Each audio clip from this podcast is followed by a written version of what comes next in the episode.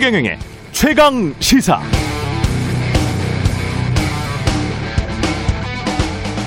네, 오늘은 사월 일일, 이제 재보궐선거 딱 엿, 엿새 남았습니다.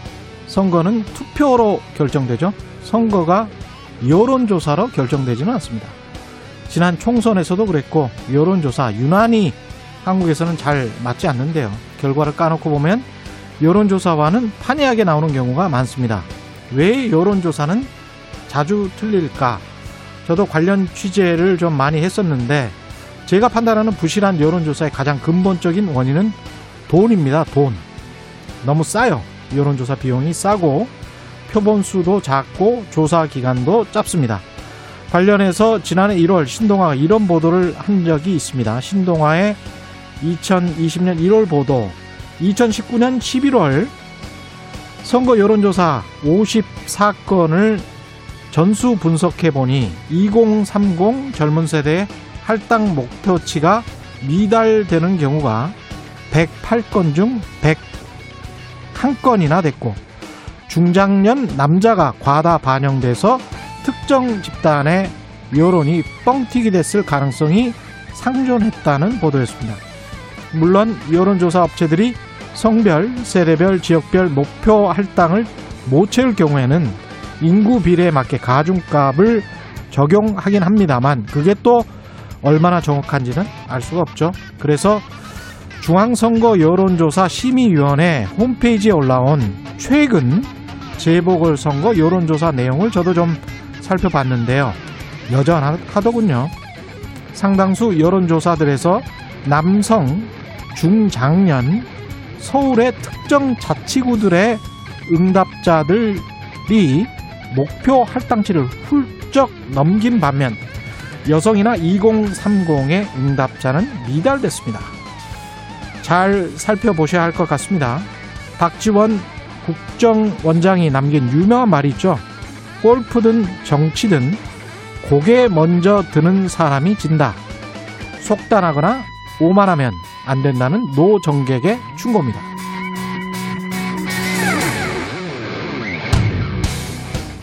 네, 안녕하십니까. 사월 일일 세상에 이익이 되는 방송 최경래 최강시사 출발합니다. 저는 케이비에스 최경영 기자입니다.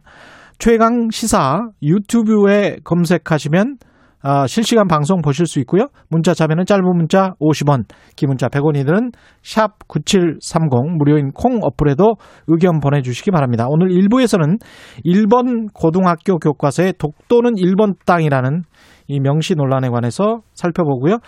이부에서는 더불어민주당 이낙연 공동 상임선대위원장 이야기 나눠봅니다.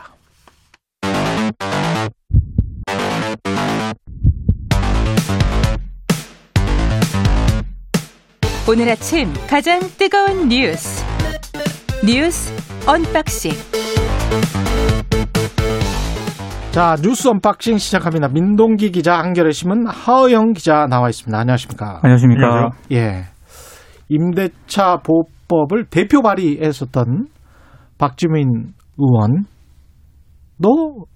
임대료를 올려받았다. 예, 어제 이 보도 많이 나왔죠. 예. 그 박주민 의원이 지난해 칠월 자신이 소유한 서울 중구 신당동 아파트를 신규 세입자에게 임대를 했거든요. 예. 보증금 일억에 월세 백팔십오만 원을 받는 그런 계약을 체결을 했습니다. 일억 원에 백팔십오만 원. 네. 예. 이전 세입자에게 받았던 기존 임대료는 보증금 삼억에 월세 백만 원이었거든요. 예. 그러니까 보증금은 낮추고 월세를 올렸습니다. 그러니까 보증금 이억 원에 대해서 팔십오만 원 올렸네. 그렇습니다. 예. 당시 전월세 전환율이 사 퍼센트였는데 이걸 예. 적용을 하면 임대료를 구 점 일 퍼센트 올려받았다는 그런 얘기인데 음. 이게 기존 세입자와 계약 갱신이 아니라요. 예. 신규 이 계약이기 때문에 예. 법적으로는 아무 문제 없습니다. 아, 근데 이제 임대차 삼법을 적용한다고 하더라도 문제가 없다. 문제 없습니다. 그렇죠. 예. 신규 계약이니까. 네. 예. 근데 이제 말씀하신 것처럼 박주민 음. 의원이 음. 이 주택임대차 보호법 개정안의 대표 발의자였기 때문에 예. 관련 인터뷰도 여러 번 하면서 굉장히 좀 개혁적인 목소리를 많이 냈거든요. 그렇죠. 그래서 좀 아, 그런 어떤 대표 발의자였다는 점에서 음. 상당히 언론으로부터 많이 비판을 받고 있습니다. 어떻게 해명했나요, 박주민 의원은? 박주민 의원 입장은요. 예. 음, 말씀하셨던 것처럼 신규 계약이기 때문에 법상 전환율의 적용을 받지 않아서 시세가 기준이 될 수밖에 없었다. 이렇게 이야기를 하고요. 시세가 예. 기준이다라고 얘기하면서 예. 부동산 중개업소 사장님이 시세보다 많이 싸게 계약한 거라고 했고 그렇게만 알고 있었다라고 음. 이렇게 이야기하면서요. 예. 기자들 문의를 받고 보니 시세보다 월 이십만 원 정도만 낮게 계약이 체결된 사실을 알게 됐다라고 해명은 했습니다. 예. 이렇게 얘기하면서 이제 주거 안정 등을 주장했음에도 불구하고 보다 꼼꼼하게 챙기지 못해서 시세보다 크게 낮은 가격으로 계약을 체결하지 못한 점 죄송스럽게 생각한다. 뭐 이런 이야기하면서 본, 전부 본인 탓이다 이렇게 해명을 했네요. 어떻게 생각하세요? 아, 여기 기자는. 일단 그 박주민 의원 같은 경우에는 예. 당 대표 후보였기도 하고 대선 후보로 이제 그 거론이 되기도 할 만큼의 중요한 예. 인물입니다. 예, 예. 그 전에 서울시장 후보로도 예, 예. 그... 서울시장 후보이기도 하고 예. 예, 예. 거론됐었죠. 거론이 됐었죠. 예. 예. 거론이 네. 됐었죠. 예. 예. 거론이 있었죠. 그 사실은 이제 사과 같은 경우에는 예. 상대방 마음을 좀 헤아리고 예. 그것을 받아들이는 것부터 시작을 하는 것이 맞겠다라는 생각은 드는데요. 특히 이제 세입자들 예. 같은 예. 경우. 예. 그리고 지금 가장 이 선거에서 중요한 것이 음. 부동산 아니겠습니까? 그렇죠. 그런 상황에서 이제 중개업소 사장님이나 저는 이제 이 어, 사과문에서 크게 낮은 가격으로 하지 못한 점 이렇게 이야기를 했는데요. 음. 이 가격에 대한 이야기를 먼저 언급한 것은 좀 적절치 않은 거 아니었느냐라는 생각을 좀 듭니다. 그러니까 본인이 이제 입법한 뉘앙스가 그렇죠. 예. 예, 예. 입법한 입법을 고려해서 이, 어, 체결하지 못한 점이라든지 음. 본인이 다르게 표현할 수도 있었음에도 불구하고 어, 이런 방식으로 좀 표현에 태도에 있어서는 적절치 못하지 않았나라는 생각은 듭니다. 아쉬운 점이라고 할 수 있겠습니다. 민동기 기자는 어떻게 생각하십니까? 저도 좀 비슷한데요. 네. 이게 사실 법적으로는 문제 없거든요. 음. 근데 지금 이 선거를 앞두고 있는 데다가 김상조 실장은 재계약이었죠. 재계약이었습니다. 재계약에서 더 비난의 소지가 큰 거고. 아, 김상조 정책실장하고는 좀 차원이 좀 많이 예. 다른 것 같고요. 어제 예. 뭐 김은혜 국민의힘 대변인 같은 경우에는 청담동 김 실장하고 뭐가 다르냐 이렇게 물었는데 음. 다른 부분은 분명히 좀 이거는 있습니다. 신규 계약이라서 그렇습니다. 그런데 예. 그럼에도 불구하고 지금 엘에이치 파문이라든가 부동산 문제가 계속 이 악재가 터지고 있잖아요. 그렇죠. 그런 상황에서 박주민 의원의 처음 해명 해명이 음. 조금 그 일반 시민들이 보기에는. 부동산 사장한테 그럼 탓을 하는 건가? 그렇죠. 이렇게 뉘앙스가 좀 비춰질 수 있었기 때문에 특히 세입자들 입장에서는 그렇습니다. 화날 거예요. 그게 아마 더 좀 예. 비난을 많이 불러온 것 같습니다. 저는 이걸 보다가 이런 생각을 했어요. 그 국회의원들 앞으로 말이죠. 이 재산을 이렇게 꼼꼼히 본 다음에 네. 거기 세 나면 거기를 들어가야 됩니다. 그래서 어? 아니 이걸 저 명확하게 아니 신규 계약이라고 할지라도 좀 낮춰라. 당신 국회의원 아니냐. 뭐 이런 식의 어떤 재테크? 그것보다는 공직자나 예. 국회의원들은 예. 그냥 일가구 일주택 해서 이렇게 음. 하는 게 가장 좋지 않을까 싶습니다. 자기 집에 사는 게. 네네네. 사실은 그게 좋죠. 이게 논란을 네. 피할 수 있는 가장 좋은 방법이지 않을까 일가구 싶어요. 일가구 일주택이든 네. 또는 뭐 근데 참 이게 자본주의 사회에서 이, 그렇습니다. 부동산 투기와 관련해서는 저, 명확하게 대처를 해야 된다는 생각이기 때문에 다른 거 가지고 네. 자산을 늘리거나 뭐 이런 거는 뭐 그거야 자본주의 사회에서 어떻게 하겠습니까? 근데 부동산 가지고 다주택자거나 구, 국회의원이 네. 과도하게 뭔가를 하거나 이거는 좀 아닌 것 같아요. 네. 그리고 저는 정치인들을 편드는 건 전혀 아니고요. 음. 이제 박주민 의원도 마찬가지인데 그 지역구를 배정받는 과정에서 음. 원래 살던 지역에 자기 집 말고요. 예. 그 다른 지역, 그러니까 바로 옆 지역구를 배정받는다든지 아. 그런 상황이 생기면서 전세를 가는 경우는 있기 때문에 이번에도 그런 케이스죠. 이번에도 그런 케이스입니다. 네. 아. 예. 예전같이 그렇구나. 상황이 좋을 때는 뭐 어. 집을 구매를 한다든가 뭐 이런 경우도 있었던 것으로 저는 알고 있어서요. 예. 뭐 그런 것도 말하자면 정치 문화가 좀 달라지면서 좀 변화가 있어야겠죠. 예. 관련해서 그랬고 또 우리가 살펴봐야 될 게 더불어민주당 이낙연 상임선거대책위원장 읍소를 했네요. 예. 어제 이제 기자회견을 열었거든요. 음. 정부 여당이 주거 현실을 제대로 보지 못했고 정책을 세밀히 만들지 못했다. 예. 무한 책임을 느끼며 사죄한다. 이렇게 얘기를 했습니다. 그러니까 예. 부동산 정책 등에 대해서 반성과 사죄를 어제 거듭 강조를 했는데요. 음.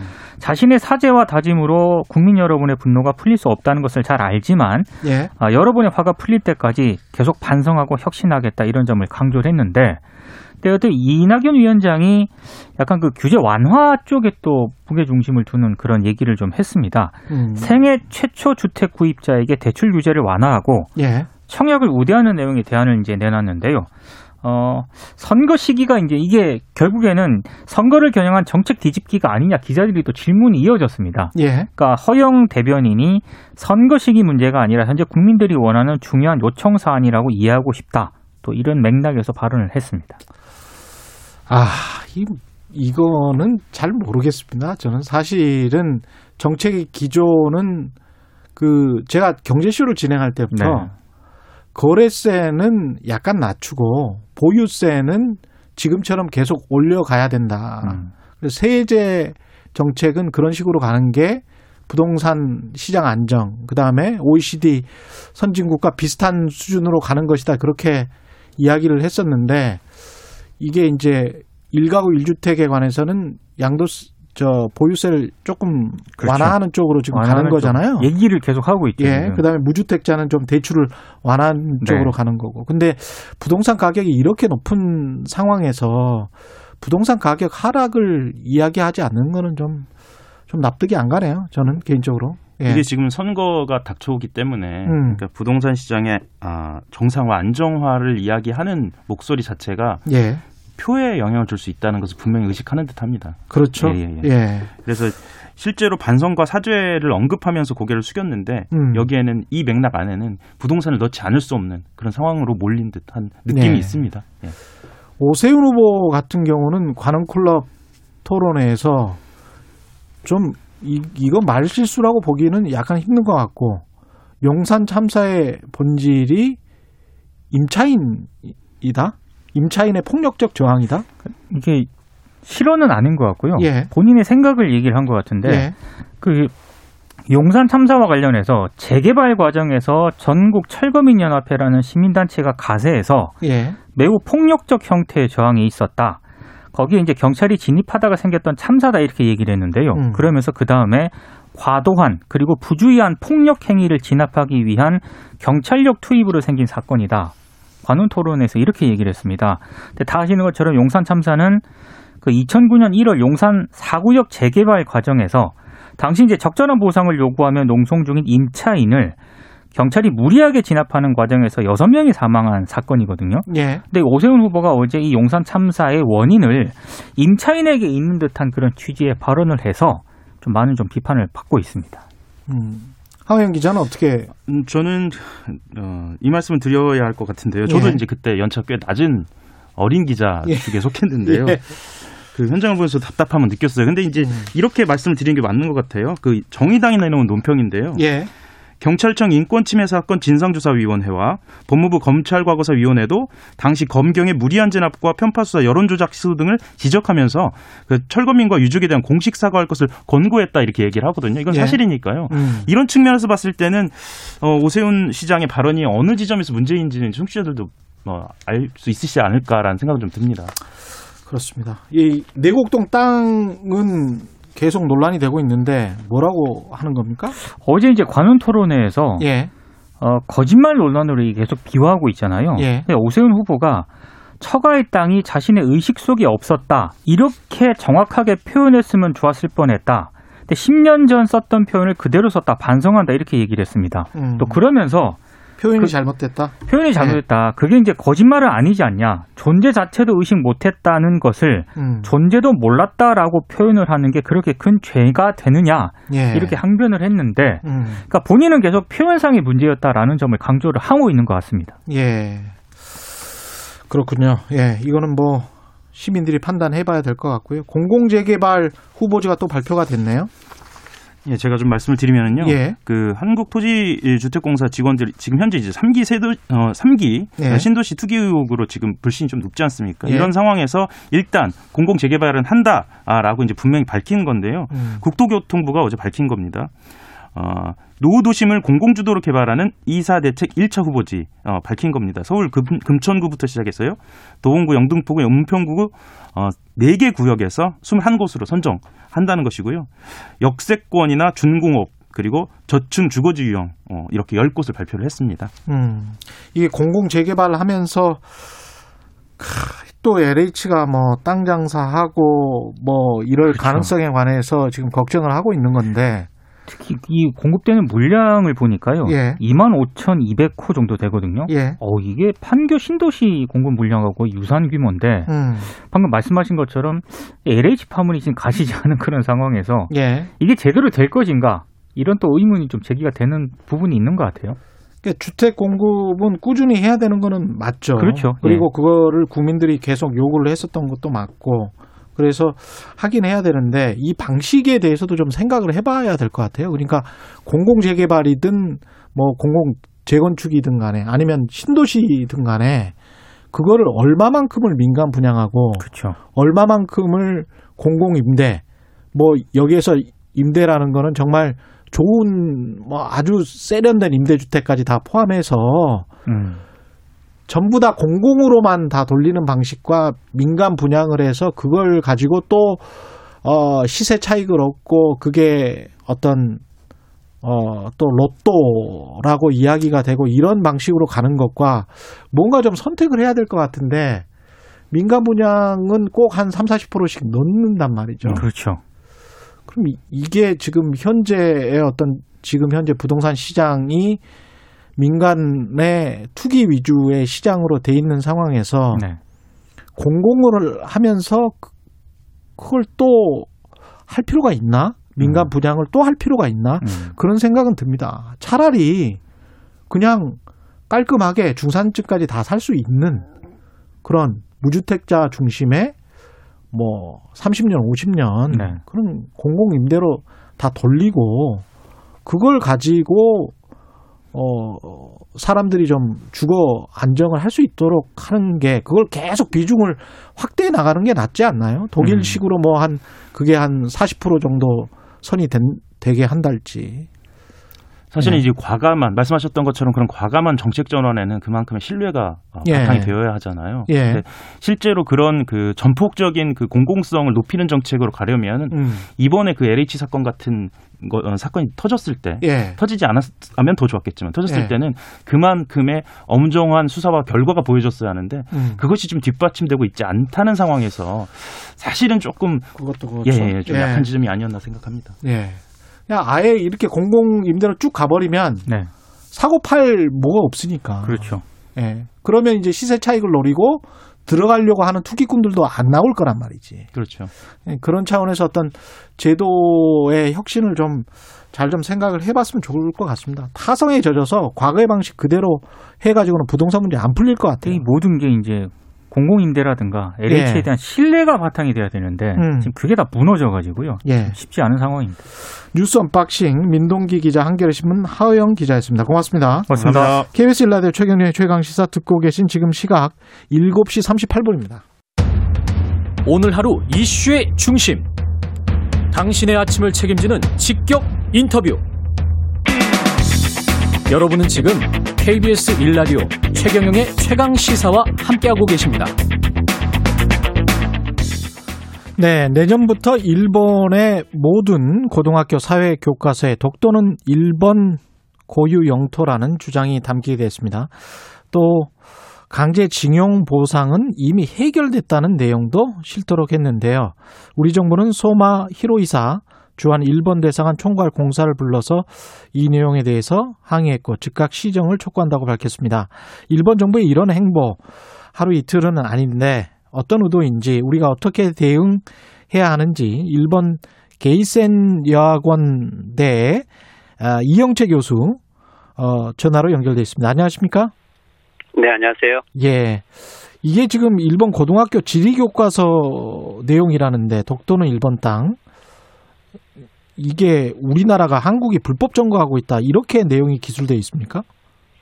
네, 그 일본 문부과학성이 어, 내년에부터 고등학교 일 학년들이 사용할 예, 사회 과목 관련 교과서 약 이백구십육 종을 심사를 통과했고요. 네. 어, 그중에서 이제 역사 종합 십이 종이라든지 지리 종합 육 종, 공공 십이 종 이게 대부분 사회 과목 삼십 종에 해당하는데 여기에 일방적으로 예, 독도가 일본의 고유 영토라고 그대로 다 실었고 또 독도를 한국이 불법 점거하고 있다라고 표현한 교과서도 약 절반 이상이 되고 있기 때문에 실질적으로 일본 네. 모든 교과서에 에, 앞으로 이 독도가 에, 일본의 고유 영토다, 불법 점거하고 있다 이렇게 표기되었다라고 이제 봐야 되겠죠.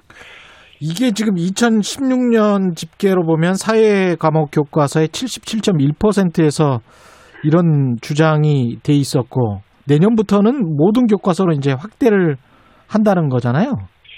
그렇죠. 이게 이제 이천십육 년까지는 일본에서 몇 개 이제 교과서 회사에서 자발적으로 그것을 표기했었지만 일본이 이천십팔 년에 이 일본 학교 현장에서 교사들이 사용하고 있는 학습 지도 요령을 통해서 공식적으로 독도는 일본 영토라라고 이것이 의무화되어 있기 때문에 이제는 일본에서 만들어진 모든 교과서에 이 독도를 일본 영토로 표기하지 않으며 교과서 자체가 검정을 통과하지 못하게 되어 있고요.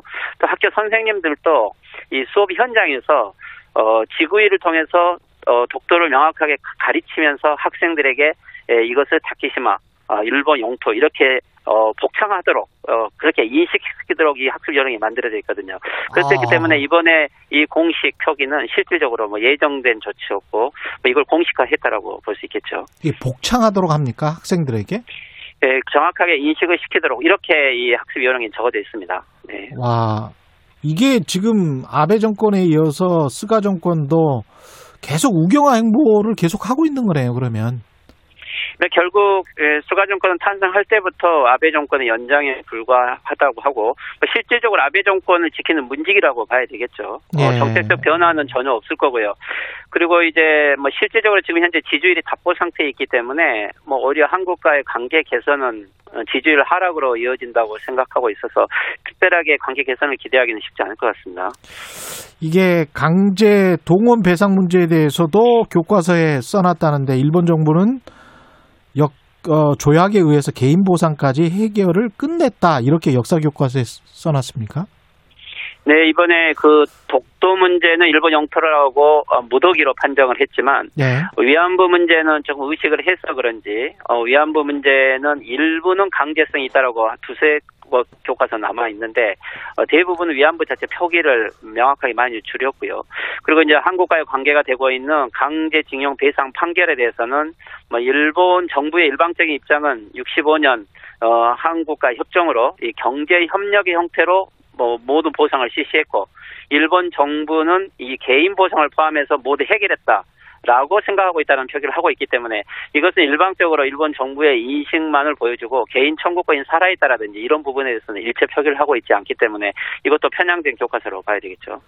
아니 근데 일본과 독일을 많이 비교를 하는데 독일은 이 차 대전 이후에 끊임없이 사과를 했잖아요.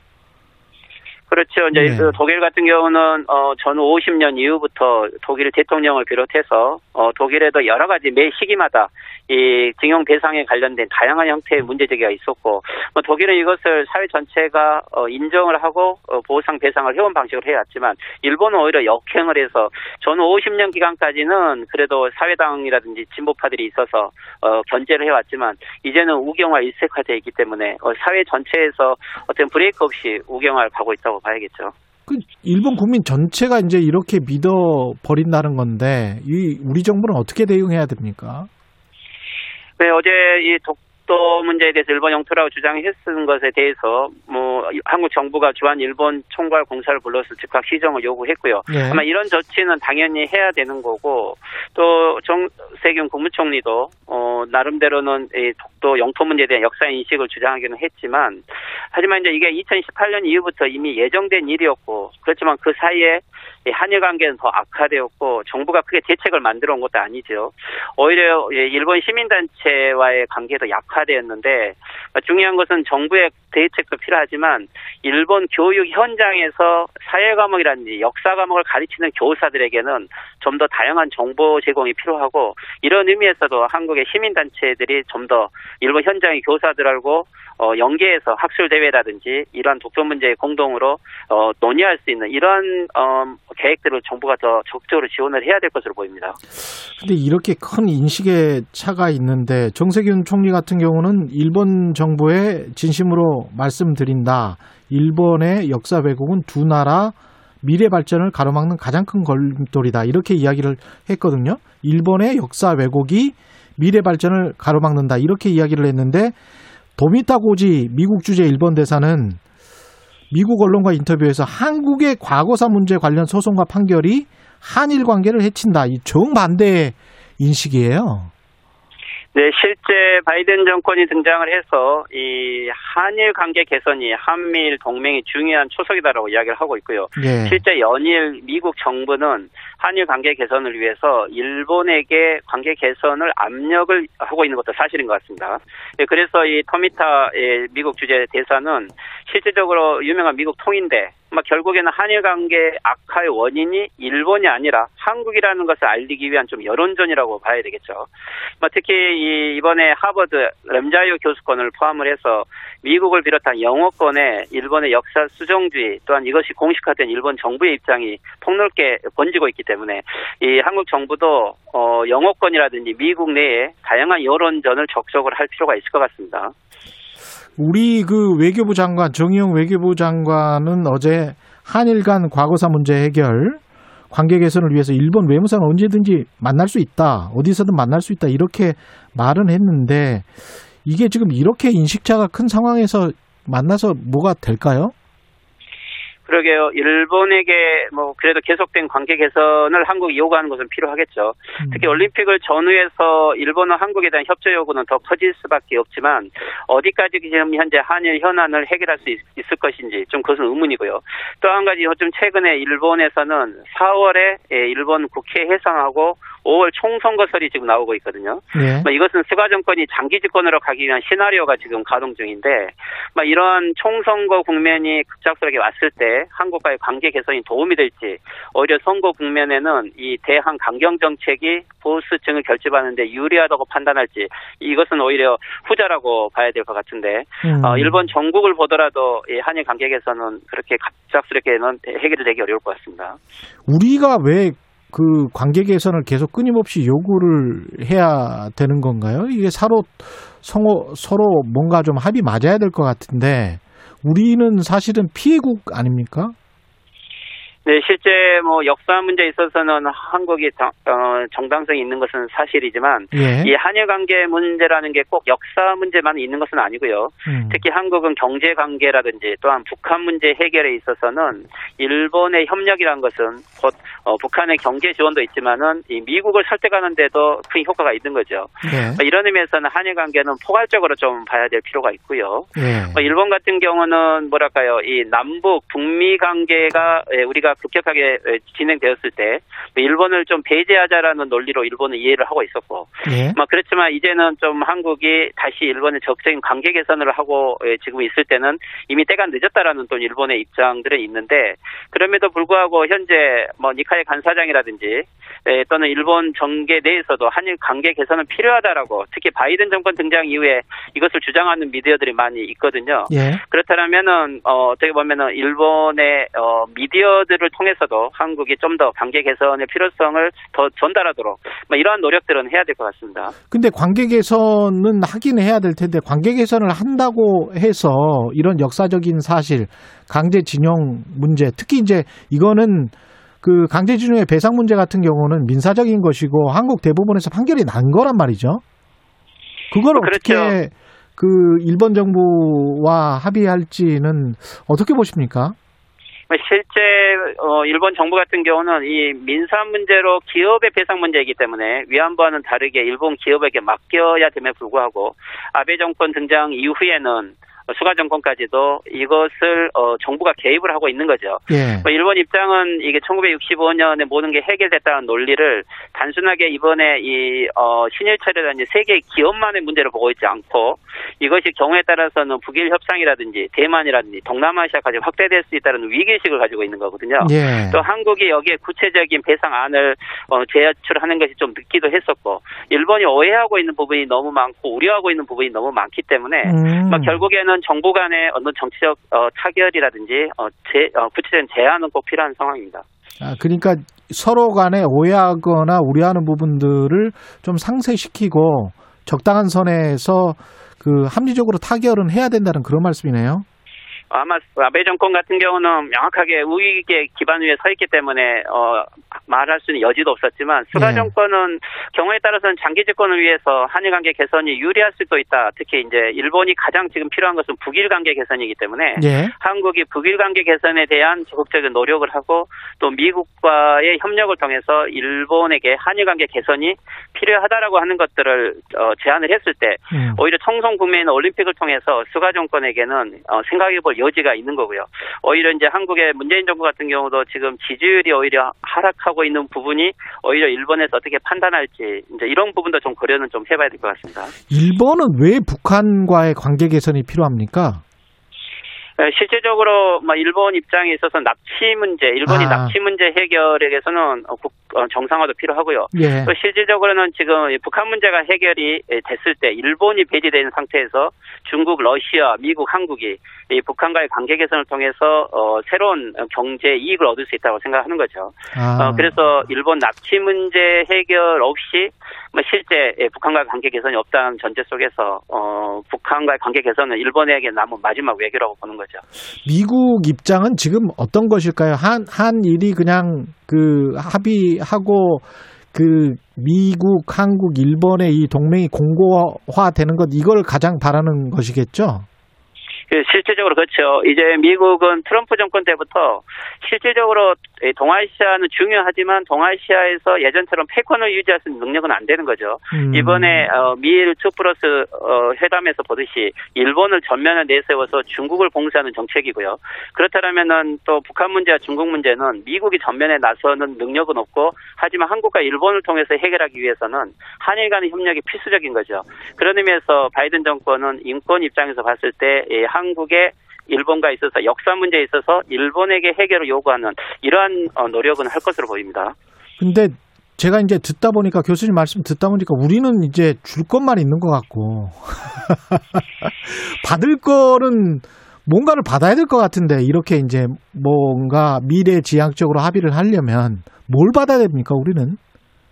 실질적으로 일본 정부에게 공식적으로 예를 들면 사죄를 받는 것도 저희들이 크게 역사 문제 해결에 큰 도움이 되는 거고요. 예. 또 일본이 이 북한 문제와의 관계 개선은 우리에게 장기, 장기적인 큰 이익을 주는 거겠죠. 음. 어, 그리고 특히 미국 사회를 움직이는 데 있어서 일본이 가지고 있는 힘이라는 것은 무시를 못하기 때문에 예. 일본은 쉽게 말하기에 통일을 도와주지는 못하지만 통일을 방해할 수 있는 힘을 가지고 있다. 아. 이런 것은 명확하게 일본의 존재이기 때문에 예. 어, 중국과 러시아, 북한하고 대립하고 있는 상태에서 뒤에서 일본이 우리를 공격한다는 것은 전략상으로 고립을 말하는 거죠. 음. 싫든 좋든 일본과의 관계 개선은 한국에게는 어, 중요한 외교의 한 방식입니다. 네, 한반도 평화를 위해서라도 일본의 어떤 일본과의 합의가 필요하다 이런 말씀이시네요. 예. 네, 그렇습니다. 예, 알겠습니다. 예, 오늘 말씀 감사하고요. 일 번 게이센 여학원대의 이영채 교수였습니다. 고맙습니다. 네, 수고하십시오. 케이비에스 일 라디오 최경영의 최강시사 일 부는 여기까지고요. 잠시 후 이 부에서는 엿새 앞으로 다가온 사 점 칠 재보궐선거 주요 현안에 대한 입장, 더불어민주당 이낙연 공동 상임선대위원장과 이야기 나눠보겠습니다. 잠시 후에 뵙겠습니다.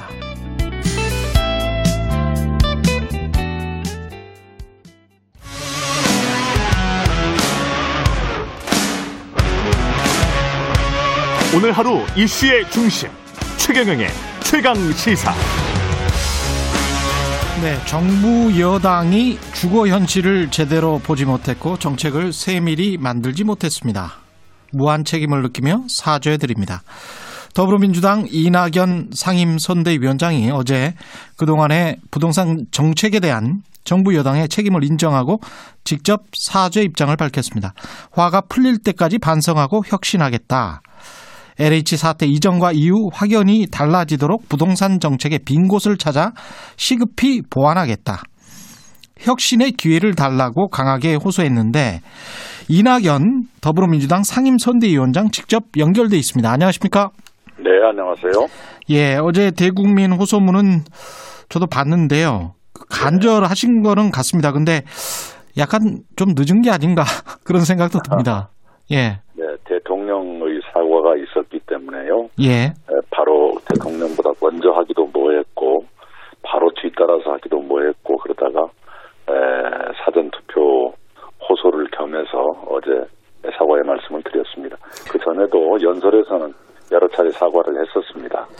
예, 근데 이제 핵심은 뭘 잘못했다는 건지 그것을 알고 계신 건지 그것도 좀 궁금하고요. 정부 여당의 정책이 뭐가 잘못됐다는 겁니까? 그동안? 네, 어제 이제 청년 세대 또 신혼 세대들 세입자나 이사하고 싶은 분들 모든 분들이 주택 문제로 겪는 고통을 쭉 설명을 했지요. 예. 네. 결과 그런 결과를 이야기한 것들에 대해서 송구스럽게 생각한다. 그 말씀이죠. 네, 결과적으로 그렇게 집값이 앙등되고 그다음에 전월세값까지 앙등됐으니까 그런 것들에 관해서 송구스럽게 생각한다. 근데 이제 이걸 어떻게 그러면 해보겠다, 고쳐보겠다. 그러니까 예, 엘에이치 사태에 대해서는 에, 발본 세 번에서 지금 수사가 진행되고 있지만 엄정한 수사, 철저한 에, 몰수, 어, 그리고 이제 예방을 위한 에, 이해충돌방지법 등 법제화, 아, 이게 있을 거고, 예. 그러나 그것으로 충분치 않고 새로운 주거복지 정책이 필요하다. 기존 주택 정책의 빈 곳을 찾아서 빨리 보완해야겠다 음. 하면서 어제 이제 하나의 예시로서 에, 청년과 젊은 그 신혼세대, 생애 첫 주택을 갖는 분들에 대한 금융규제 완화, 또 오십 년 모기지 대출 국가 보증 등등의 대안을 제시한 것이죠. 앞으로도 그런 게 계속 나와야 되죠. 지금 말씀하신 것 중에 오십 년 만기 모기지 대출 같은 경우는 우리나라가 오십 년 만기 모기지 대출은 없었죠? 그동안에. 네. 이제까지 삼십 년 있었습니다. 예. 근데 이게 어떤 의미인가요? 오십 년과 삼십 년은 어떻게 다른 거고 국가보증제라는 것은 뭔지 또 설명을 좀 네. 해 주십시오. 우선 오십 년 만기가 되면 어, 이, 그 혜택을 입는 분들의 월 상환액이 낮아지죠. 예. 만기, 만기가 길어지면 예. 엘티브이를 칠십 퍼센트로 계산해서 삼억 원짜리 주택을 내가 산다고 했을 때 한 달에 한 이십만 원 정도 상환액이 줄어드는 것으로 계산이 나옵니다. 예. 그것은 굉장히 큰 거죠. 젊은 분들한테는. 그리고 이제 국가보증이라는 것은 담보를 요구한다고 했을 때 그걸 국가가 보증하겠다라는 거니까요. 그, 그 주택을 사는 분한테 더 이상의 몫을 요구하지 않겠다라는 뜻이죠. 아, 그러니까 일종의 이제 주택연금 제도하고 좀 약간 비슷하다는 생각도 비슷, 듭니다. 비슷합니다. 에, 그런데 모기지라는 것은 이제 예. 미국에, 미국이나 일본에서도 그게 에, 널리 사용, 사랑받는 이유는 본인의 부담이 활, 확연하게 낮아지기 때문이죠. 예. 네. 그 주택연금 제도는 영모기지론이니까 결국은 장년 노년 세대들의 그렇습니다. 네. 현금 창출을 도와주는 네. 것이고 이거 같은 경우는 그러니까 청년 세대들이 그렇습니다. 주택을 네. 마련할 수 있도록 근데 장기적으로 이자를 조금씩 네. 내면서 마련할 수 있도록 도와주겠다 이런 구상이네요. 그렇습니다. 그렇습니다. 예. 근데 영모기지 그 주택연금제도도 어, 좀 더 확대될 필요가 있습니다. 아, 어, 네네. 예. 네. 말씀이 나왔으니까 말씀드린 겁니다. 네. 그런데 제가 네. 그 부동산 취재를 좀 오래 했는데. 네. 관련해서 영모기지론이나 이렇게 오십 년 만기 대출로 가면 네. 취지는 다 좋은데요. 만약에 부동산 가격이 하락하게 되면 네. 그게 주택기금이랄지 국가의 공적 부담으로 다가올 수 있는 가능성이 있기 때문에 네. 그 부분에 관해서는 어떻게 생각하십니까? 그게 바로 국가보증제의 핵심이죠. 예. 그 경우에는 국가가 책임을 져야지요. 아, 그렇게 네네, 되는 그럼, 거군요. 네네, 네네. 예. 그러면 재원 조달에는 문제가 없을까요? 재원이 어차피 서민들의 주거복지, 복지라는 것은 재원이 들어가는 것이고요. 예. 어, 필요한 것은 국가가 부담해야 된다. 그런 것을 전제하고 있는 것입니다. 이거 같은 경우는 지금 정부랑 금융당국이랑은 충분히 협의가 된 내용입니까? 어, 정부와 어, 기본적인 교감을 하고 난 뒤에 예. 어, 어제 발표를 하게 됐습니다. 아, 기본적인 교감은 네네. 했다. 그러면 네. 오십 년 가능, 가능, 가능하겠다라는 정도의 네, 그저 구두 통보는 받으신 거예요? 네, 네, 응답이 있었습니다. 그 오십 년 모기지 대출을 하려면 아무래도 은행에서 그런 상품을 개발을 해야 되고 그걸 누군가가 이제 사줘야 네. 되는 거거든요. 네, 그렇습니다. 예. 엠비에스 단가에서 예. 주택담보증권을 파는 것이죠. 근데 꽤 그 저 신청이 많고요. 이, 이전에 예. 삼십 년짜리 했을 때 보면 음. 예, 시장이 꽤 호응을 합니다. 음. 그래 엠비에스 같은 경우는 일종의 이제 사실은 이제 주택 채권처럼 국채처럼 이렇게 사고 팔게 되겠네요. 그걸 가지고. 그렇습니다. 네. 예. 알겠습니다. 쪽방 고시원에 살면서 어려움을 겪는 이제 청년들 같은 경우는 월세를 지원하겠다고 네. 하셨습니다. 이 내용도 좀 소개해 주십시오. 올해부터 주, 청년 주거급여가 시행이 됩니다만은 그것 또한 빈칸이 많고 제도가 굉장히 에, 충분치 않습니다. 예. 에, 그걸 보완해야 되고요. 구체적으로 당장 에, 쪽방이나 고시원에 사는 청년들이 많고 또 방 한 칸 월세를 내는데 에, 월급의 대부분을 써야 되는 경우마저도 있습니다. 에, 그런 경우에는 에, 도와드리는 것이 옳다고 생각합니다. 복, 복지의 확충이죠. 예. 이 관련해서 또 주택부 신설도 제안을 하셨는데 주택부가 네. 기존의 국토교통부가 있잖아요. 우리가. 네네, 네네. 그것과 다른 게 뭔가요? 어, 우선은 교통기능을 거기에 붙이는 것이 좋은 것인가라는 것이고요. 음. 기본적으로 국토교통부 그러면 에스오씨 확충이 주된 업무이고 음. 주택 업무는 부수적인 것처럼 되어 있습니다. 현재로서는. 예. 더구나, 더구나 주택 문제를 이제까지는 경기 대응수단, 경기를 부양하기 위해서는 주택을 뭐 푼다든가 이런 식으로 해왔기 때문에 여러 부작용을 낳았고 지금도 그런 부작용 속에 있는 것인데요. 예. 그러지 말고 주택 문제를 주된 업무로 삼고 주택 문제에 관해서는 다른 쪽에서 간섭하거나 그러지 못하도록 더 독립적이고 주도적으로 그 문제를 전담하는 부처를 두겠다라는 뜻입니다. 과거에 건설교통부부터 해가지고 사실은 너무 산업적 관점으로 건설사들의 그렇습니다. 이익의 관점으로 접근한 부서가 아닌가 그런 그렇습니다. 비판은 있어 왔거든요. 네네. 그러니까 그래서 주거복지, 주거복지를 그러니까 주거복지하고 음. 예, 부동산 불평등 완화, 예. 부동산 시장 완화. 이런 것을 더 주된 업무로 봐야 한다는 뜻입니다. 예. 네네. 그 관련해서 박영선 후보도 이 이야기를 한 것 같은데 공시지가를 구억 원 이하 주택 같은 경우는 연간 인상률이 십 퍼센트 넘지 않도록 예. 한번 해보겠다는 예. 이야기를 했습니다. 이것도 좀 정부랑 협의가 지금 되고 있나요? 어, 협의를 하겠습니다. 아, 네. 예. 네, 협의의 여지가 있다고 생각합니다. 그 나머지 뭐 엘티브이나 디티아이 무주택자에 대한 그 규제도 풀겠다. 이것도 협의 중인 겁니까? 어, 청년이나 생애 첫 주택 구입자들에게는 엘티브이, 디티아이를 획기적으로 완화해야 한다고 생각합니다. 협의하겠습니다. 네. 아, 그것 역시 획기적으로 완화해야 된다. 네. 그러면 이게 사실은 우리가 세금이 취득 단계에서 세금을 내고요. 보유 단계에서 보유세를 내고 네. 그다음에 뭔가 이제 양도소득 뭐 시세가 아주 높게 나와서 그걸 팔 때는 네. 양도소득세를 내지 않습니까? 예. 근데 지금 말씀하시는 거 들어보니까 이제 보유세 같은 경우는 일가구 일주택자 같은 경우 그다음에 특정선 이하의 주택은 약간 좀 완화시키겠다. 생애 최초 주택 구입자도 대출을 약간 완화시키겠다. 그렇다면 예. 양도세 같은 경우도 좀 완화시켜달라는 시장의 목소리가 굉장히 컸는데 거기에 관해서도 좀 생각하고 계십니까? 그 세금 문제는 부동산 시장의 추세를 봐가면서 예. 어, 논의하는 것이 옳다고 생각합니다. 예. 어, 기본적으로 어, 일가구 장기 보유 실거주자에 음.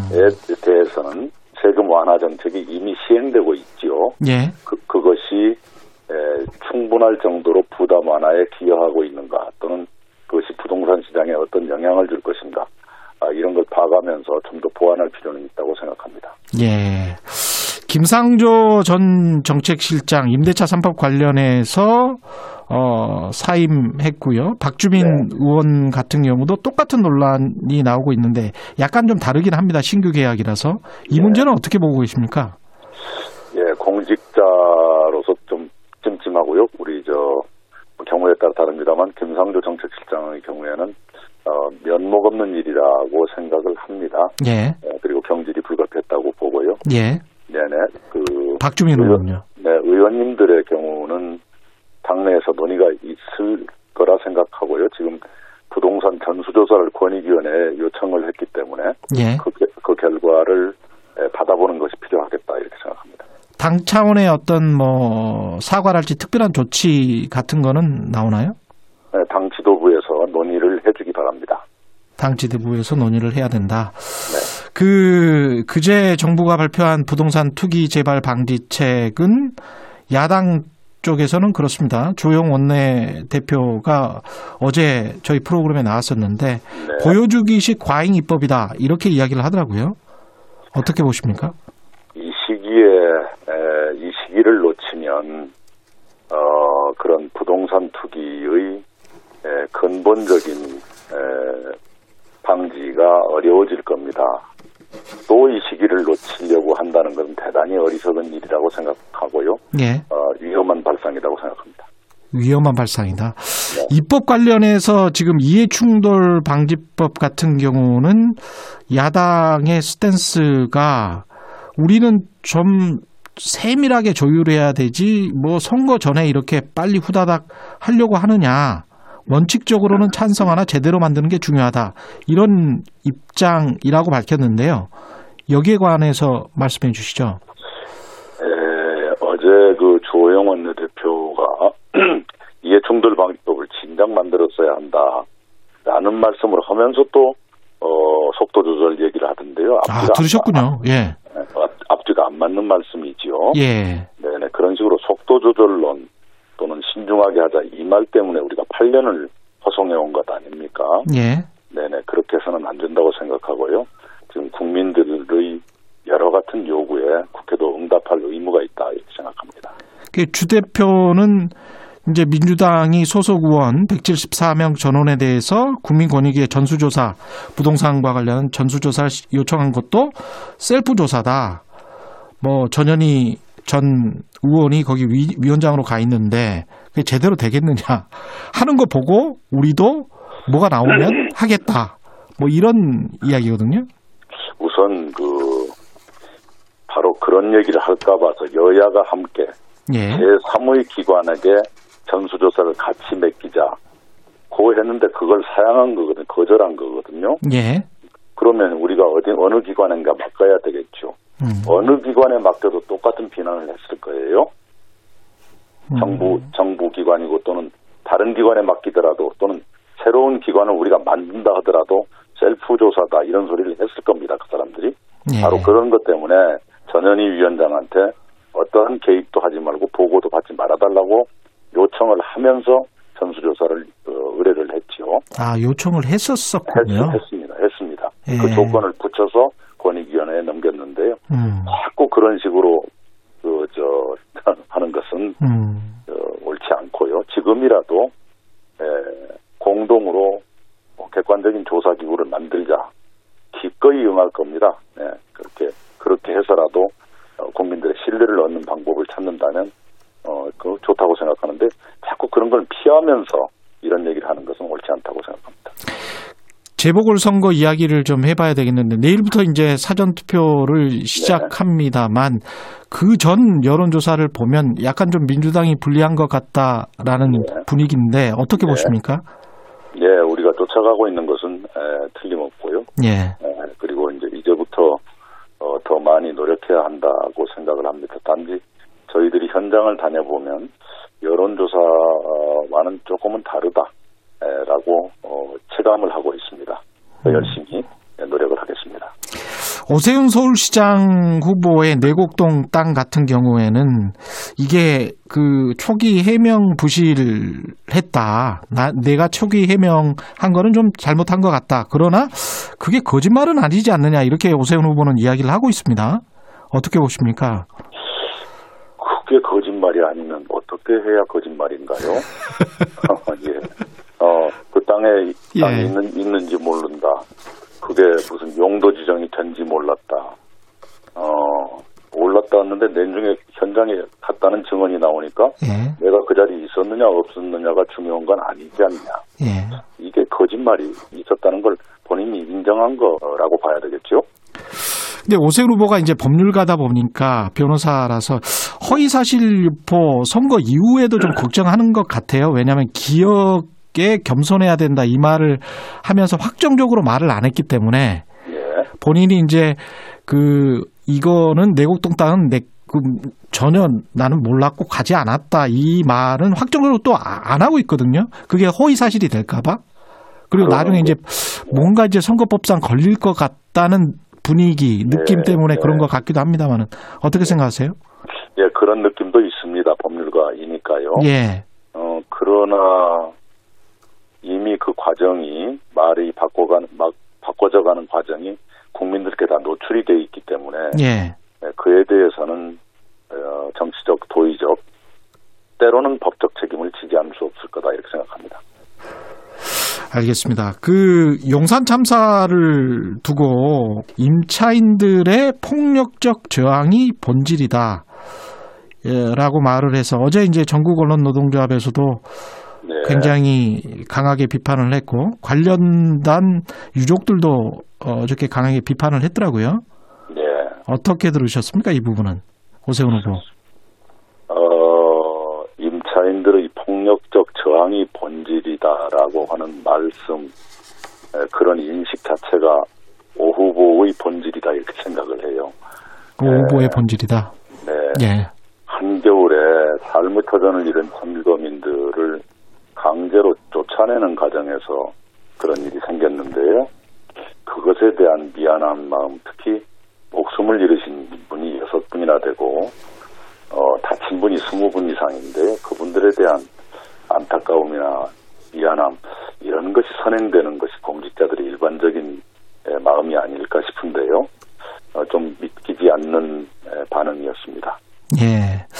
윤석열 전 총장 같은 경우는 이번 보궐선거의 의미에 대해서 이 선거를 왜 하게 됐는지 잊었는가 상식과 정의를 되찾는 반격의 출발점이다 이렇게 이야기를 했습니다. 반격의 출발점이라는 것은 분명히 이제 관점이 있는 것 같습니다. 네, 예. 네. 어떻게 보십니까? 저도 그 말씀을 듣고 좀 의아했는데요. 네. 어, 김학의 전 법무차관의 성적 문제, 성 지휘 문제를 유야무야 했던 그 검찰을 지휘한 그 장본인이 할 말이었을까 싶어요. 예.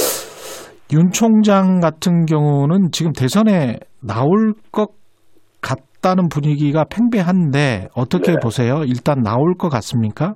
음, 그건 본인이 결정할 일이지만 최근의 행보를 보면 이미 어떤 길에 들어서고 있는 것 같다. 아, 그 생각을 합니다. 나온다면은 여당 쪽은 아니겠죠? 그거야 알아서 판단하겠지만, 예, 예 그렇게 순탄한 길만도 아닐 것이다. 아, 그 말씀드리고 싶네요. 순탄한 길만도 아닐 것이다라고 말씀하시는 거는 나온다면 그렇게 쉽게 될 것 같지는 않다. 지금 여론조사 결과들에도 불구하고 그런 생각이십니까? 그 길이 그렇게 생각하는 것처럼. 단순하고 쉽지 않을 것이다. 음. 예, 예, 너무 쉽게 생각하지 말라 하는 얘기죠. 이 재보궐선거 끝나고 바로 대선 전국인데요.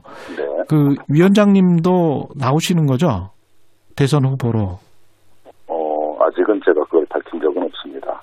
아, 그래요? 그 네. 여론조사에서는 항상 그 들어가 있기 때문에 저는 항상 상수로 생각하고 있었거든요. 예. 그럼 이 앞으로 이 보궐선거의 의미도 그렇고 앞으로 일 년 정도 남았고요. 대선 전국인데 어떻게 또 준비를 하실 건지 민주당은? 예. 이 사월 칠일 칠 일째 보궐선거가 끝나고 나면 이제 여러 가지 논의가 분출할 가능성이 있겠죠. 예. 네네 함께 지혜를 모아 가겠습니다. 시대 정신은 뭐라고 생각하십니까? 앞으로 대선 앞두고.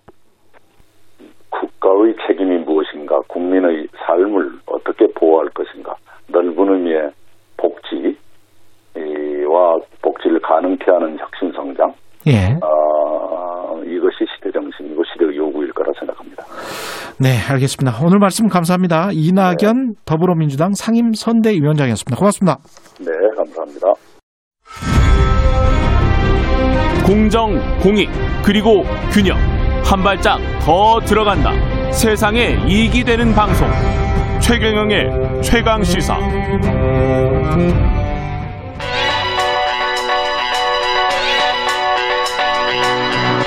최강시사 김수민의 눈.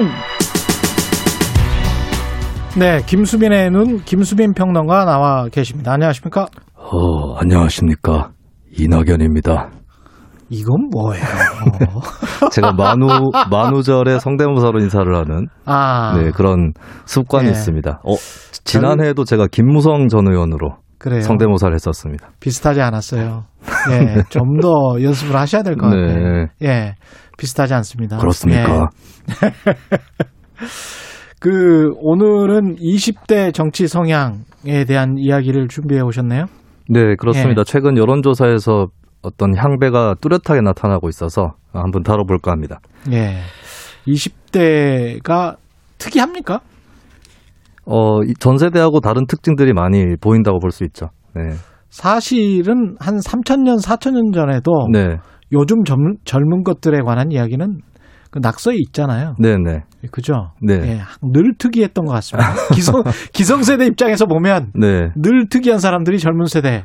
그죠? 네, 또 과거의 이십 대하고 차이도 있기 때문에 좀 예. 면밀히 들여다볼 필요가 있습니다. 그 어떻게 차이가 있는지 한번 이야기를 좀 해 주십시오. 예. 네, 일단 이영자라는 말이 이미 이 년 전부터 있었어요. 예. 이십 대 영남 자영업자, 문재인 정부 영... 지지에서 이탈하는 아. 네, 이십 대가 이미 꼽혔는데 몇몇 사건들이 있었죠. 비트코인 예. 논란 같은 경우에 기성세대 잣대로 우리가 뭐 하는 거 방해하는 거 아니냐 이런 반감이 터져나온 사건이 있었고 예. 남북 단일팀, 아이스하키 였죠. 예. 예, 거기서도 이제 국가적 프로젝트를 이유로 일할 기회가 박탈되는 게 옳지 않다라고 하는 그런 여론이 나왔었고 음. 이게 개성공단 재가동 관련 여론조사에서도 이십 대는 반대가 높은 것으로 자주 드러나곤 했었습니다. 예. 예, 그런 쪽으로 드러났고 어, 조국 사태 같은 경우 특히 이제 입시 불공정이라든지 이런 것들로 이제 하나의 고비가 되었던 그런 사건이었고 인국공 논란도 있었는데요. 인천국제공사 예. 정규직화. 근데 이것은 좀 자세히 들여다볼 필요가 있는 게 물론 반발 또 만만치 않았지만 이십 대 내에서 정규직화는 필요하다라는 의견도 있었다라고 하는 것입니다. 그 혼란스럽네요. 이게 이십 대를 어떻게 봐야 되는 겁니까? 그러니까 그러면 보수화되었다라는 한간의 진단이 있는 게 예. 있는데, 근데 보면 이천십육 년에 박근혜 탄핵 국면 때 박근혜 지지율 영 퍼센트를 최초로 찍은 세대거든요. 그 당시 이십 대가 예. 그리고 촛불광장의 인파를 데이터 분석을 해 보니까 이십 퍼센트 정도가 이십 대였다. 결코 아. 작은 비율이라고 볼 수 없습니다. 예. 현재도 박근혜 전 대통령 사면 반대율이 가장 높은 세대이고, 예. 이천십칠 년 대선 때는 심상정 후보에 대한 지지가 다른 세대에 비해서 높은 세대였습니다. 예. 또 청년 보수층은 유승민 후보 지지율이 높은 편이었고요. 음. 이 보면은 이제 여러 가지 정책 성향 조사를 봐도 이십 대가 특히 보수적이다라고 볼 근거는 별로 없다. 예. 오히려 더 진보적인 측면이 많다는 것이고, 다 아까 얘기했던 단일팀이나 개성공단 논란은 뭐 평화체제라든지 이런 걸 반대하는 게 아니라 일자리나 분배 이런 국내 문제에 더 신경을 써야 한다. 라고 하는 여론이라고 읽을 수 있는 대목입니다. 음. 그리고 이제 이십 대 남성의 안티페미니즘 성향에 대한 얘기들이 많이 있는데 예. 근데 보면은 전통적인 남성상은 또 거부하고 있는 그런 면모가 있고 또 예. 남성 페미니스트가 본격적으로 출연하는 것도 이 세대다라고 볼 수 있겠죠. 어떻게 보면 이십 대 진보는 삼십 대 이상보다 더 레디컬한 측면이 있고 또 이십 대 보수 같은 경우는 노년층 보수하고는 다르다. 이렇게 요약을 할 수 있겠습니다. 참 어떤 한 세대를 규정을 한다는 게 사실은 좀 난해한 일입니다. 네. 예. 그 특히나 이십 대는 다원성이 강한 세대이기 그렇죠. 때문에. 그렇죠. 네. 예. 개인 차가 굉장히 클 것 같아요. 네. 예. 나는 그렇지 않은데 그렇게 생각하는 지금 이십 대도 있을 것 같고. 네네. 예. 당별 지지도를 보면 어떻습니까? 국민의힘하고 민주당. 네. 정의당 이렇게. 최근에 국민의힘 후보에 대한 지지가 높아졌는데 예. 글쎄요. 이것은 전반적으로 봤을 때 국민의힘이 좋다기보다는 민주당이 싫다 쪽으로 요약을 할 수 있을 것 같아요. 예. 이번 서울시장에서도 처음에는 오세훈 후보보다는 안철수 후보 쪽으로 더 지지를 했었거든요. 음. 그것도 안철수 후보가 딱히 좋아서라기보다는 거대 예. 양당에 대한 거부. 그러니까 국민의힘에 대해서도 거부감이 있었던 것이죠. 그런데 음. 이제 민주당하고 불화를 하게 되는 요인들이 있는데 예. 어, 삼십, 사십 세대하고는 달리 노무현 전 대통령이라든지 그 후계 세력에 대한 마음의 빚이 아무래도 젊은 층은 덜할 수밖에 없습니다. 기억이 별로 없는 거죠. 예, 그렇기도 예. 하고 그리고 이제 민주당 또 상류층, 중산층 쪽만 대변하는 정당이 아니냐는 계급적 분노 이런 것들이 음. 또 깔려 있다고 볼 수가 있겠고요. 예. 어, 그리고 이제 여권 인사들 발언 중에서 뭐 반통일적이다, 이십 대를 두고 뭐 보수화되었다 이런 발언들도 이제 오히려 반감을 부추긴 그런 측면이 있을 겁니다. 그리고 이제 페미니즘 또 하나의 변수인데 이십 대 여성 페미니스트 입장에서는 민주당의 성추문 사건 가볍게 음. 볼 수 없었을 것이고 거꾸로 이십 대 남성에서 안티페미니즘 쪽을 추구하는 쪽은 민주당이 페미니스트 정당처럼 보이는 게 있거든요. 이 양쪽한테 좀 비판을 받은 그런 측면들이 있는데 이런 민주당에 대한 환멸, 실망 이런 것들을 국민의힘을 선택하는 것으로 풀려고 하는 뭐 이 차원에서 양당제에서 나타나는 유권자의 패턴을 따라가고 있다고 볼 수 있겠습니다. 이게 그러면 이십 대와 반대되는 어떤 그 세대는 어디입니까? 이십 대하고 반대라고 딱 찍기 어려운 게 보통 보면 우리나라가 연령대별로 진보 보수 혹은 어떤 정당으로 좀 쏠려가는 현상이 있거든요. 그런데 이십 대는 예. 그렇지 않아요. 좀 음. 다원화되어 있는 음. 이것 자체가 크게 다르다라고 볼 수 있겠습니다. 이십 대는 다원화되어 있다. 근데 이제 그 민주당 지지가 강한 연령대로 주로 이제 사십 대를 꼽고 있는데 네네. 사십 대는 왜 민주당 지지도가 강하게 나타납니까? 사십 대는 이미 이십 대부터 민주당 지지 성향이 강했거든요. 예. 여러 가지 정치적 경험이 다른 편인데 어, 일단 현재 이십 대 같은 경우는 예를 들어서 이제 북한 문제, 통일 문제에서 특히 사십 대하고 다른 모습을 보여주고 있는데 이게 예. 어떤 새로운 냉전 이런 걸 추구한다기보다는 성장 음. 과정에서 북한에 대한 나쁜 모습들 뭐 연평도 포격이라든지 삼 대 세습 이런 것들을 보면서 자라온 세대인 것이죠. 예. 어떻게 보면 민주주의적 차원에서에 대한 북한의 거부 또 나아가서는 중국에 대한 거부감 이런 것들이 또 표출되고 있다. 음. 그래서 이제 과거 사십, 현재 사십 대가 민주화 세대라고 볼 수 있다면 예. 현재 이십 대는 민주주의 세대, 민주화 이후의 민주주의 세대다라고 음. 정리를 할 수 있겠고 결정적으로 다른 부분은 저성장 시대의 비정규 세대라고 저는 요약을 하거든요. 예. 그러니까 일자리에 대한 불안이라든지 음. 이런 것들이 대단히 강하기 때문에 예. 시스템 전반에 대한 불신, 불만이 있고 또 한편으로는 어, 기성세대가 제시하는 해법이 그렇게 현실성이 없다. 이런 판단들을 또 하고 있죠. 세대 경험이라는 거를 역으로 그 역사를 되돌릴 수는 없는 것이니까 네. 이런 경향성은 거의 비슷하게 가겠네요. 네, 그렇습니다. 예. 근데 앞으로 변수가 되는 것은 예. 뭐 진보 세력에 대한 반감이 있으면은 진짜로 보수화될 수도 있고요. 음. 근데 거꾸로 국민의힘이 집권했을 때 음. 이들의 바람을 충족시키지 못한다면 또 거꾸로 진보 세대로 돌 수 있는 그렇죠. 네, 그런 가능성이 있다. 이십 대 그렇게 요약을 해보고 싶습니다. 김수민의 눈이었습니다. 고맙습니다. 예, 감사합니다.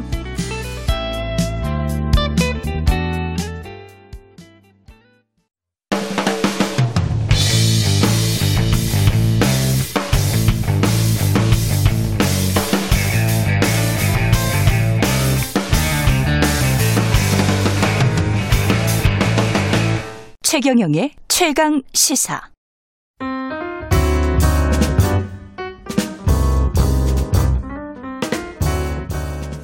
네, 더 나은 미래를 위해 오늘의 정책을 고민합니다. 김기식의 정책 이야기 식센스.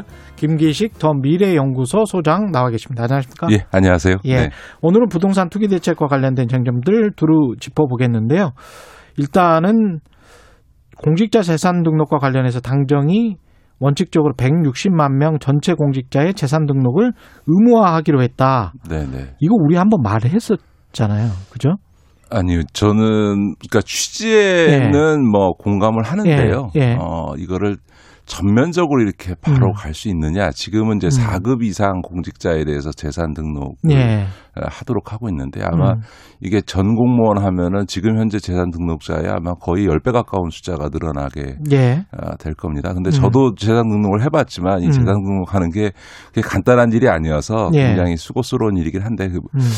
무엇보다 이거를 이제 전 공직자로 확대한다고 음. 할 경우에 그게 그 등록하는 문제도 있지만 음. 등록을 제대로 했는지 허위로 해놓은 것도 검증을 해야 되잖아요. 그러려면 이 그 등록한 재산 예. 신고 내역의 진위 여부에 대한 관리가 또 부실해지면 또 뭐 신고는 받아놓고 뭐했냐 이런 소리 나올 거기 때문에 예.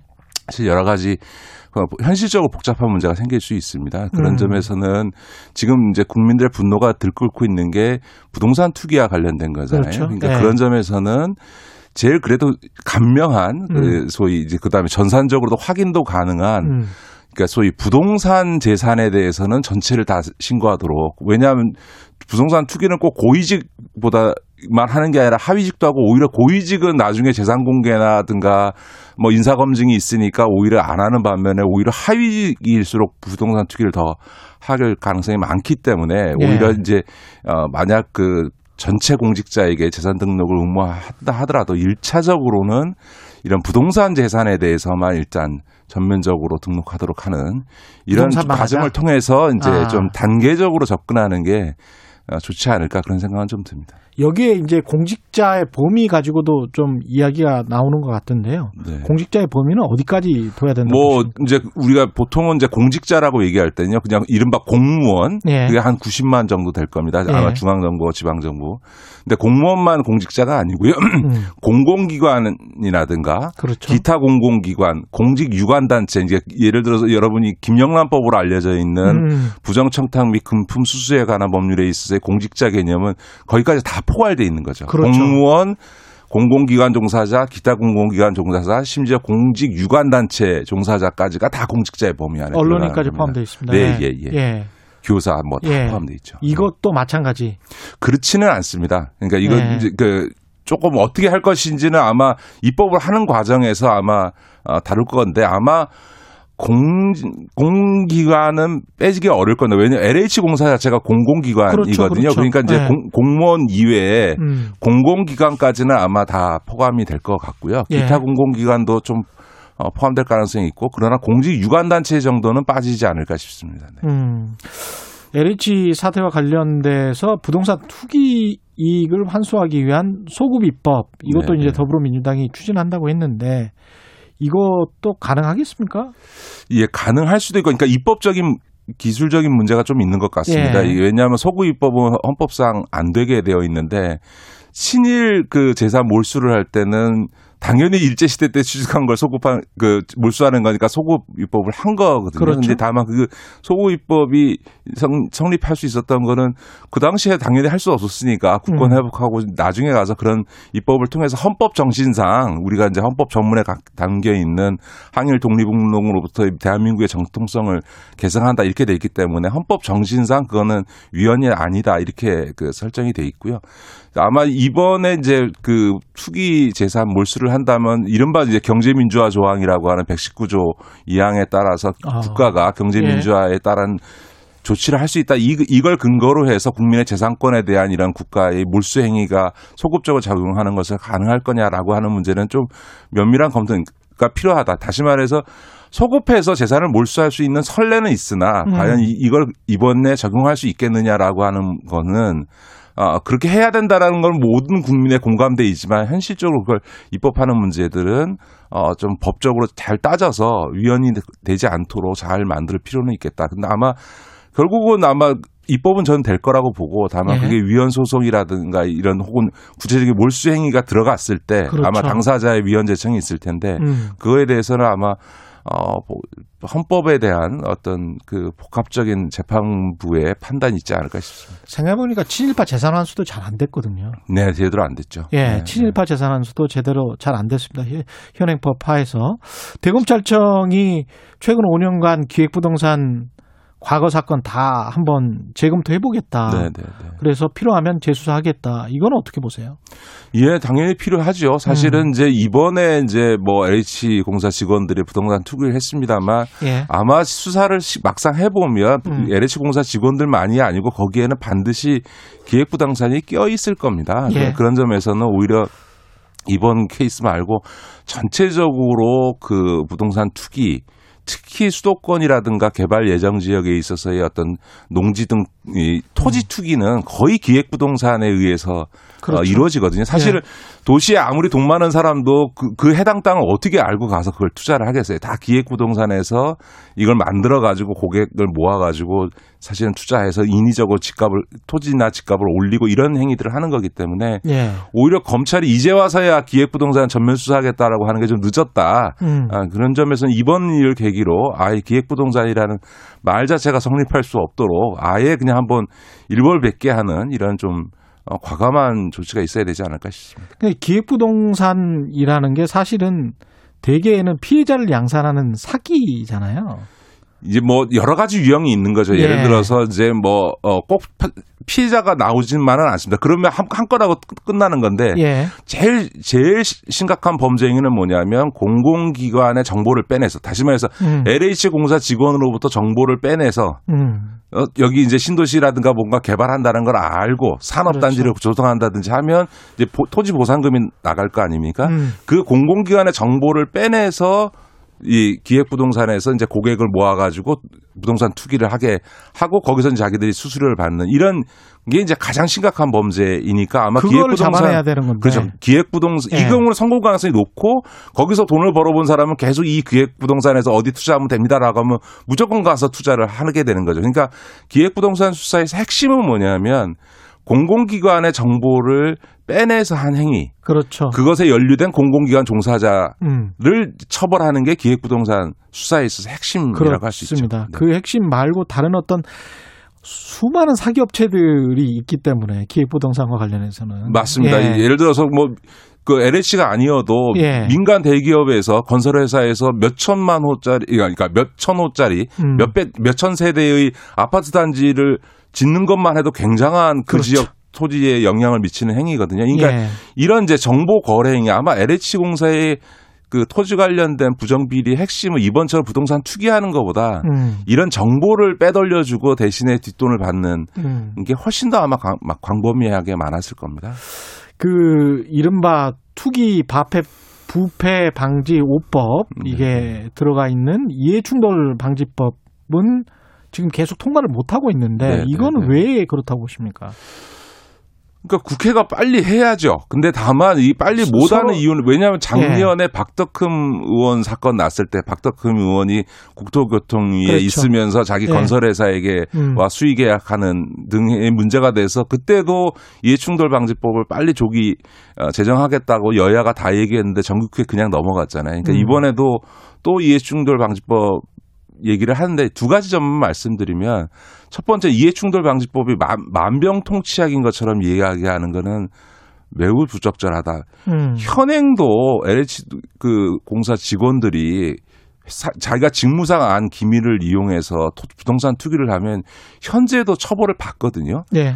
불법 행위인 걸 알면서도 하는 거예요. 예를 들어서 음. 이해충돌방지법이 하고 있는 거는 그냥 어, 이 직무상 이해관계가 있는 자가 있는 거를 신고하든지 음. 아니면 업무를 회피하든지 아니면 그런 거래를 하지 말라고 돼 있는데 그거에 대한 처벌이라는 건 과태료밖에 없, 없는 상태에서 과연 이해충돌방지법이 이런 공직자의 부동산 투기를 막을 수 있느냐라고 하는 점에서는 일부의 효과만 있을 것이지 마치 이게 만병통치약처럼 얘기하는 거는 매우 부적절하다는 거고요. 두 번째는 입법이 늦어지는 이유는 첫 번째는 여야의 의지의 문제도 있지만 제일 중요한 게 내용의 문제입니다. 뭐 어떤 신문사 칼럼니스트가 저보고 십구 대 음. 국회에서 음. 이해충돌방지법을 빼고 입법하는데 주역이었다 얘기를 하던데 아마 그때 그 권익위가 가져온 법안 그대로 통과시켰으면 그분은 아마 신문사의 편집, 제가 알기로는 보도국장 하셨는데 보도국장 못했을 겁니다. 아. 왜냐하면 그때는 문제가 되는 거는 예. 재적 회피 제도인데요. 예. 사촌 이내의 범주에 있는 사람이 자기 직무와 관련된 어, 기관에 종사하면 재척하거나 회피하라고 하는 거거든요. 예. 그럼 보통 사촌 이내의 범주가 한, 보통 한 삼십 명쯤 되잖아요. 그렇죠. 그다음에 이 공직 이 법의 적용 대상자가 백팔십오만 명이거든요. 음. 그러면 거의 한 삼천만 명이 이 법의 적용을 받는 거예요. 예. 무슨 얘기냐면 신문사나 언론사의 경제부장의 사촌 이내의 범주에 있는 사람이 기업체에 취재하고 있으면 취직해 있으면 그것과 관련해서 비판하는 기사든 아니면 무슨 산업 기사든 기사를 쓰면 안 되는, 그러니까 기사의 데스크를 보면 안 되는 거예요. 그러니까 그렇습니다. 다시 말해서 예. 포괄적 직무 관련성을 가진 사람은 음. 아예 이 재적 회피 제도를 그 할, 운영할 수 없거든요. 그러니까 그런 점에서는 음. 빨리 현실적으로 운영 가능한 제도적 대안을 빨리 만들어내야 된다. 그러니까 다시 말해서 한편에서는 의지의 문제지만 또 한편에서는 법의 취지를 살릴 수 있는 현실적으로 가능한 대안을 빨리 찾아내는 것. 이 두 가지가 돼야만 이번 사월 달 입법이 되는 거예요. 말씀하시니까 갑자기 생각이 나는데 제가 취재 중에 이런 사실을 발견을 했어요. 어떤 경제신문사의 굉장히 높은 논설위원이신데 나중에 네네. 이제 아주 고위직까지 가셨습니다. 관련해서 제가 보니까 재건축 아파트 압구정동에 가지고 계셨어요. 음. 근데 칼럼 내용이 재건축 규제 완화예요, 다. 그렇죠. 예. 그런 것 같은 경우는 이제 전형적인 이해 충돌인데 관련해서 그런 칼럼을 쓰지 않았으면 좋았을 법했는데 그걸 발견하고 나니까 그 사람이 실제로 그런 생각을 가지고 있다고 하더라도 그러니까 그런 어떤 재건축 규제 완화가 우리 사회를 위해서 바람직하다.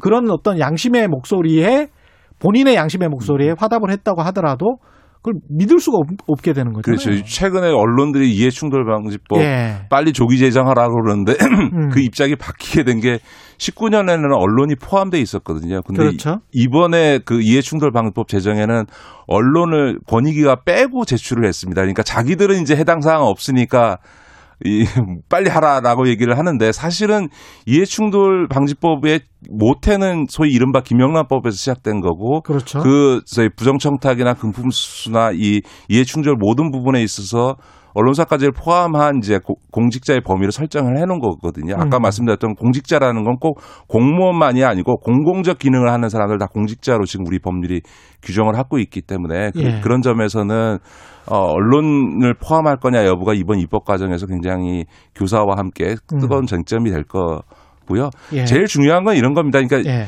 그 국민들께서 꼭 저도 이, 이 입법은 꼭 돼야 된다고 생각하고요. 음. 이 입법을 하는 데 있어서 쉽게 얘기하면 이렇게 표현하시면 돼요.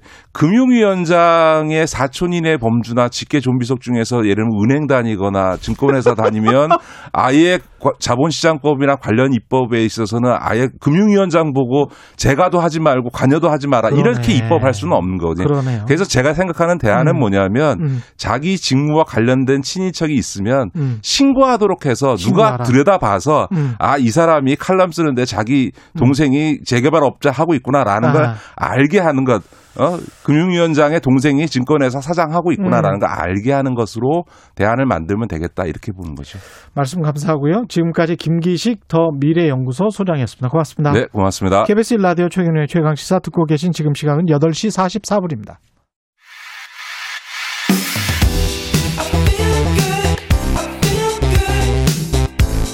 세상에 이익이 되는 방송 최경영의 최강 시사.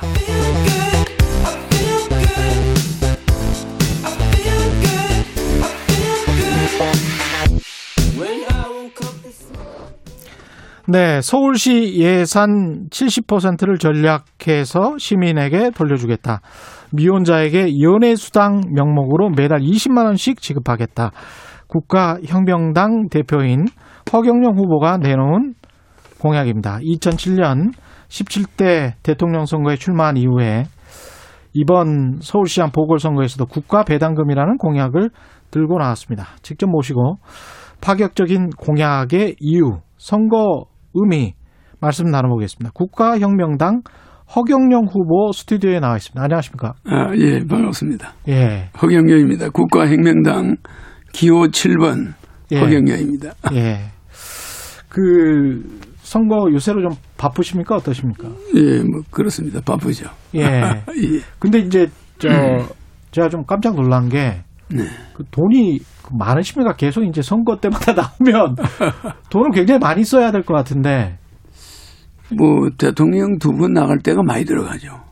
이번 서울시장 같은 경우. 공탁금 오억에다가 예. 인쇄물값까지 해서 그게 사백억 들어가니까. 사백억? 사백억. 대통령 선거는 후보가 사백억을 쓰게 돼 있잖아요. 사백억 쓰셨습니까? 그러니까 사백억 들어가니까 돈이 많이 들어갔죠, 그 당시에. 아. 그 당시에 예. 그 두 번이 공탁금이 오억씩이었죠. 제가 예. 두 번 나갈 때마다. 공탁금 말고도 그렇게 돈을 많이 쓰셨다? 공탁금 외에는 후보가 사백오십억을 쓰게 돼 있죠. 아, 그 전에 그러면 어떻게 해서 그렇게 많은 돈을 보신 거예요? 대통령 두 번 나가서 떨어지면 예. 완전 패가 망신하는 겁니다. 아니 근데, 근데 나는 폐가 뭐, 망신하셨으면 이제 서울시장은 안 나오셔. 아니 그러니까 나는 그렇게 폐가 망신할 정도가 아니죠. 아, 그 정도는 안 쓰셨다. 아, 나는 뭐 아니 쓰긴 쓰는데 예. 에, 그런 건 후원자들 서로 같이 아 후원자들이 어, 당이 있으니까 예. 항상 그걸 해내죠. 그 서울시민 돈 문제는 뭐 특별히 아직까지 없었습니다. 아, 돈 문제는 별로 구애가 없으셨다. 음, 서울시민들 만나서 유세를 하시면 음. 반응은 어떤가요? 이제 여야의 정신 좀 차리게 하려면 음. 허경영을 찍어야 되겠다. 예. 그 뭐 허경영을 찍어야 허경영이 한번 서울시장이 돼봐야 여야가 서로 비난 안 하고 예. 네거티브 선거 안 한다. 음. 왜냐하면 지금도 뭐 저거 네 땅이다, 뭐 내 땅이다 주로 이런 이야기. 예. 후보 토론이 그런 이야기입니다. 예. 어떻게 해서 서울시민을 어떻게 예산을 줄여서 지금 이 어려운 코로나 정국을 어떻게 현하게 협조해 줄 거냐. 음. 서울시가 땅을 팔아서라도 시유지를 팔아서라도 쓸데없는 땅을 처분해서라도 시민들이 어려운 사람들에게 예산 칠십 퍼센트 전략하고 서울시에 필요 없는 땅 팔아서 시민들에게 돌려주겠다. 뭐 좀 이런 게 필요한데. 지금 그게 공약이신 거예요? 네, 공약입니다. 제 공약이죠. 아, 서울시에 서울시가 필요... 가지고 있는 땅이 예, 시유지 불필요한 시유지가 많아요. 예. 그린벨트도 있고. 그래서 이런 걸 어떻게든 활용해서 음. 처분하고 또 서울시에 뭐 예술의 한 같은 누구한테 팝니까? 민간인한테 파는 거죠. 민간에 그린벨트를 팔아요? 아니. 민간에게 팔 수 있는 게 많이 있습니다. 아, 그린벨트, 건물들이 건물들까지 포함해서 음, 음. 그린벨트도 그린벨트는 서울시가 십 평짜리 미만의 소형주택을 한 이백만 호 지어서 예. 전철역 부근이나 예. 어, 산속에 지어서 각 구별로 예. 그걸 만들어서 시민들의 소형주택 붐을 일으켜야 됩니다. 그 주택난은. 그럼 지금 말씀하시는 거는 명확하게 그린벨트에 음. 어, 그 소형주택을 지어서 십 평짜리 소형주택을 짓겠다는 말씀이죠. 십 평 미만. 그 그린벨트를 해제하고. 해제하고 그걸 지어서 예. 서울 시민들에게 그거를 분양을 원하는 사람들 분양해 주고 음. 월세를 원하는 사람 월세를 해 주고 누가 공공, 짓습니까? 공공 임대주택을 서울시가 주관하죠. 아, 에스에이치가 짓습니까? 그렇죠. 에스에이치도 주관하고 어, 그다음에 뭐 민간인들을 끌어들일 수도 있고. 그린벨트를 해제하고 그게 그린벨트에 지금 땅 주인들은 다 민간들인데 네. 그 보상을 해 줘야 되려면 아 그러니까 그린벨트 땅값은 예. 어 그렇게 그린벨트 중에도 국가 땅이 많이 있습니다. 아니, 그린, 그린벨트 중에 시유지도 있고 국가 땅도 있습니다. 얼마든지 아, 있습니다. 얼마든지 있다고요? 예. 그 정확히 계산을 하고 지금 나오신 거예요? 아, 다 우리가 다 가지고 있죠. 구체적으로 그럼 말씀을 좀 해주세요. 어, 그러니까 제 말은 예.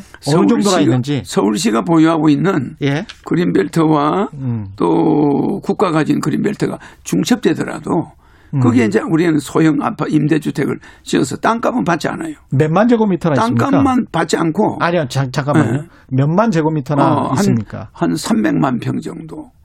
삼백만 평 정도. 서울시가 있으니까. 가지고 있다고요? 서울시와 국유지가 관계없어요. 아니 서울시장은. 서울시가 예. 국유지를 채권을 발행해서 음. 매입할 수가 있습니다. 싸게. 그럼 서울시 예산이 들어가겠네요? 아니 그게 얼마 안 들어갑니다. 그래서 예. 지금 제가 말씀하는 것은. 예. 주택 문제를 지금의 기성정치인들한테 맡겨가지고는 음. 해결이 안 된다는 거예요. 예. 예. 그래서 제가 뭐 그런 예, 매너리즘에 빠져 있는 음. 이런 정치권에 예. 어떤 촉매제가 된다. 허경영이가 시장이 될 때 예. 이제 기성정치권들이 긴장한다. 음. 좀 정신 차린다. 예. 이런 면에서 이번에는 서울시장에 허경영이가 당선돼야 되지 않느냐. 우리 음. 저 최경영 예. 시사 우리 예. 프로 맡으신 이름이 똑같습니다. 최경영 기자가 허경영 후보를 만나고 있습니다. 예, 그러네요. 지금 내 예. 보니까 최경영인데 예. 얼굴도 좀 비슷하네요. 아 진짜요? 예. 예. 지금 슬로건이 나라에 네. 돈이 없는 것이 아니라 도둑놈이 네. 많다. 그 내가 이제 삼십 년 전부터 주장하는 거라. 예. 정치인들이 내 걸 많이 갖다 썼죠. 음. 음. 근데 허경영이가 말한 거라고 누구는 알아요. 예. 음. 근데 이렇게 말씀을 하시면 음. 어떤 국가의 정부 기능이랄지 이런 거는 다 그러면 없애겠다 이런 말씀이신가요? 아닙니다.